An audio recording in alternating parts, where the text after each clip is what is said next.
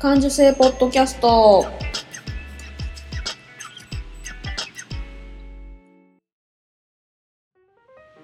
子供の頃から感受性が豊かだと言われ続けて大人になったデザイナーまゆが日々気になったことを感受性豊かにお届けする感受性ポッドキャストです。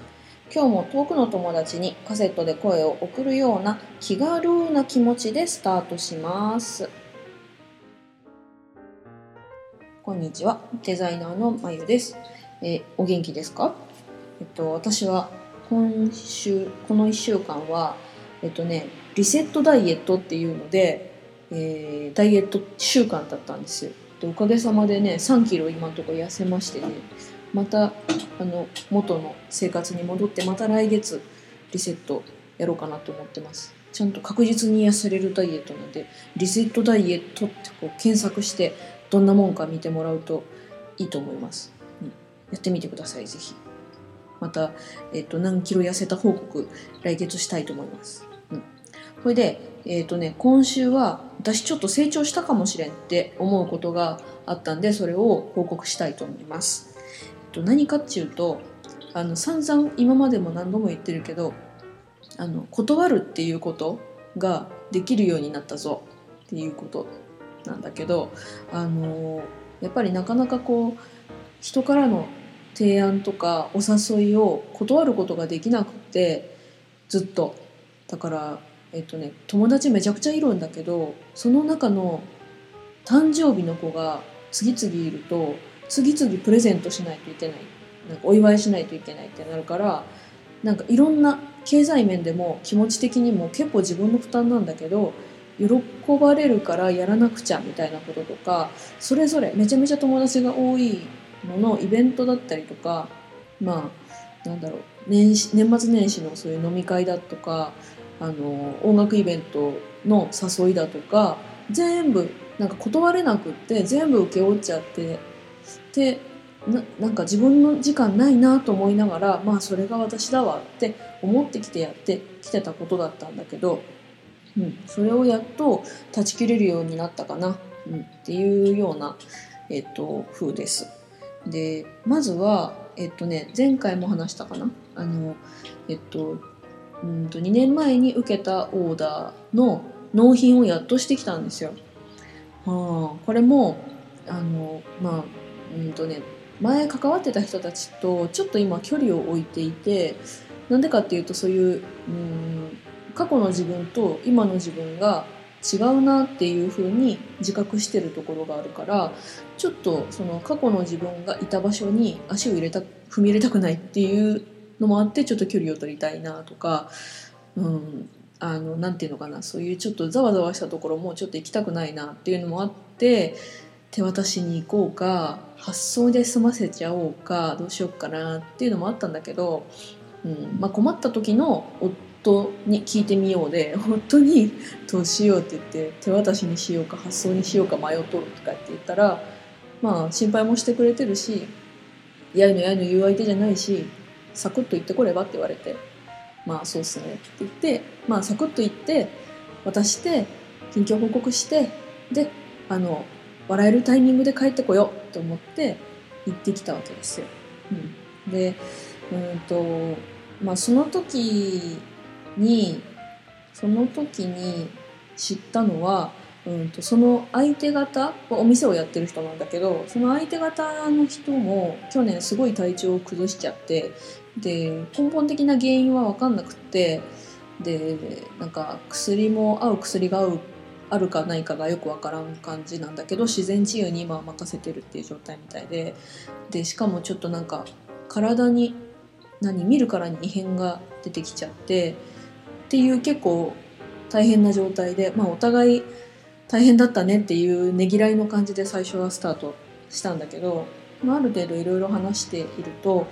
その私が2年前に関わってた人たちの近況とかもやっぱり聞くことがあったりとか、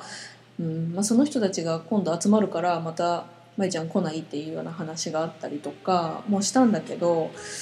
まああの、うん、とかあと仕事のことで一つ提案があったりとかしたんだけどそれをね断れましたね。うん、まあ前の私だったら「あいいね行くわ」みたいなその軽いスタンスがいいって思ってたから何でも「ああいいよ」って言って2つ返事で「ああやったろわ」みたいなとか「ああ行くよ行く行く」みたいな感じでやってたんだけど、うん、まあちょっと一息置いて、うん、あのなんていうのかな。その誰かの仕事を手伝う。私が手伝うっていうような話だったんだな今回のは。だけどちょっともうそういうのをやってると自分自身が何が好きなのかとか自分自身のできる仕事って何なのかとかっていうのが分からないまま時間も体力も消費するっていうことをもうしたくないんだよねって話をして、うん、だからあの自分自身の技量がもっと上がったりとか自分のこう目標がもうちょっと見つかってからその上で余力があったりその私がやってる仕事で何か人助けができるんであればそれをしていきたいけど今はそれはできないわっていうことをはっきりと伝えることができたんだね。うん、まあ、うん、落ち着いてそういう話ができてよかったな。うん、自分のそういう特徴なんだろうねなんかフレンドリーで、うん、と頼みやすくてっていうのは自分のいい側面なんだろうけどでも自分自身にとってはそれが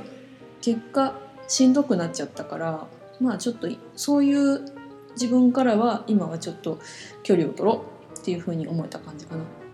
でちょうどいいタイミングであの他のお客さんが来てその人がまあすごく自分のことをベラベラ喋る人だったからまあ長い場無用と思って そそくさその場で「じゃあまた」って言ってあのまあお店を出たんですよね。うん、まあよかったよかったと思って、うん、あのずっと心に思ってたわオーダー分まだできてないわっていうのが解消されてもうあの私に課せられてるものは何もないからやっと自由になったわと思ってで、うん、あの新しいものづくりを進めていこうかなと思っているんですけどえっとねそれはそれであのなんかあの昔のビジネスパートナーから連絡が来て急に。で何かなと思って電話出るのもどうしようかなと思ったんだけどとりあえず出たんだ。ねで出たらまあ元気にしてるっていう話とあの何今はもう遠出できないの？してないの？みたいなことを急に言われてえどういう意味？と思ってどういうこと？って言って話をしたら、まあ、共通の知り合いが名古屋に来るから出てこないかっていう話だったんだけどうんそれもやっぱり気乗りがしないんだよね。でその相手の人は私がどういうふうに変わったかとか私がどんな人間かっていうのをその本質的なところは、まあ、変わりがないと思ってるしあの頃の打てば響くまゆちゃんっていう何でも OK してくれるまゆちゃんと思ってるからだと思うんだけどまた復活したらあの仕事やってくれるよねみたいな感じに思ってたりするところもあるのかもしれないんだけどなんかこうそういうすごい軽いスタンスで出てこれないみたいなことを言われたんだけどなんちゅうのかな。嫌だなって思っちゃったんだよね。うん、うん、なまあいけるはいけるかもしれないし行ったら行ったで楽しいのかもしれないけどまあなんか気乗りしないからやめようと思って。昔はそれもできなかったけどうんまあそれも断ったんですよ。あの引きこもってるんでって言って。あの無理ですって言って。そしたら案外あそうなのみたいな感じですんなりこうじゃあまた連絡するわみたいなことを言われてもうちょっと私連絡いらんなと思うんだけど「はいはい」って言って電話切って、うん、断ることができたんですよね。うん。まあ、何でもかんでも嫌だ嫌だって言うのとはちょっとわけが違うっていうか、うん、気乗りせんことをいいですよっていうのはまあ違うかなって今は思うみたいな。で、うんと、これって何なんだっけ？ってずっとちょっとしばらくモヤモヤしてたことがあるんだけどえっとね、えー、思えば私は年上の目の大きな女性に弱いんだよね。でその人昔のビジネスパートナーも年上で目の大きな人だったんだよね。でうんなんでかわかんないけどその人がうんと喜んでくれると思うことをしたくなるのが私の喜びだったりとかうん、まあ、その人も私の言うことを聞いてくれたりだとかするっていうこともあってなぜかこう私の今までの人生の中で引っかかる女性って何人かいるんだけどその人って大体目が大きい年上の人だったんだよね。でこれ何なんだっけ？って思ってたらあの HSP のえっと何？あの HSP っていう人がいるよっていう提唱をしたエルエレイン・エヌ・アーロンさんっていう人が書いた「些細なことにもすぐに動揺してしまうあなたへ」っていう本の中にこの一節があってあの最初読んだ時はどういうことなのかなってあんま分かんなかったんだけど多分これだと思うんだ。えっと、この本の中の288ページ「圧倒的な愛と脆いアタッチメント」っていう項目で、えっと、HSP の人間関係の築き方は子どもの頃の最初の養育者とのアタッチメントに大きく左右されるどういうふうな環境で育てられたかとかどういうふうな人付き合いを子どもの頃にしてたかってことやね。で、まあ、だけどそれが100%きちんと満足のいく形でできていたっていう人はほぼいないんでだからまあなんていうのかな。うんと親密な人間関係を極端に避けたり逆に激しく求めるのはそれほど異常なことではない、うん、ただ人間関係に対するあなたの反応には大きな問題が含まれているまだ終わってない仕事かっこ安心できるアタッチメントを作れないことがそこに現れるのだ、うん何それと思うじゃんね。で、うんと、うん、どれほど親密さを避けようとしてもいつかは恋に落ちるのだ。安心そう安心できそうに見える人が現れて心を許したくなる。あるいはその人の何かが昔自分に安心感を与えてくれた人を思い起こさせる。または自分の中の何かがもう一度トライしてみたいと騒ぎ出し、いても立ってもいられなくなるのだ。うん、って書いてあって、うーんその次に登場する彫刻家エレンがそうだったっていう、うんと、例えばみたいなのも載ってるんだけどそのエレンさんっていう人は家庭を持ってた女性なんだけども、うんと、なんかものづくりをしててでその1年近くかかった作品が完成した時にこう妙な虚しさにとら襲わ襲われて、うんと、長い白髪交じりの女性、うん、にえーと、白髪混じりの髪を髪を団子状に言った頑丈な体つきの年上の女性についについ自分の虚しさを打ち明けてしまった、うん、だけどエレンは普段はそんなに自分の気持ちを簡単に人に打ち明けるようなタイプの人ではないんだけどついついなぜかその髪の長い白髪混じりの髪を団子状に言った頑丈な体つきの女性に年上の女性に打ち明けちゃったんだよね。まあ、この人は周りから変人扱いされていたんだけどたまたまなんかその人に話をしてしまったらこの女性はカウンセラーの試練訓練を受けたことがあったから共感しながら人の話を聞く術を持っていたんだって。でそのエレンっていう人はこの人のことをずっと考えている自分に気づいたわけだ。でその彼女にまた会いたいと思ってそれからすごくこうずるずるあのなんていうの付き合いが深まってしまった。で相手のその女性もエレンみたいな有名なアーティストを友達にできることを喜んでなんか相思相愛見たくなっちゃったのね。で友情以上のものになってしまってやがて家庭そのエレンの家庭も危うくなってしまうぐらいだったんだけど、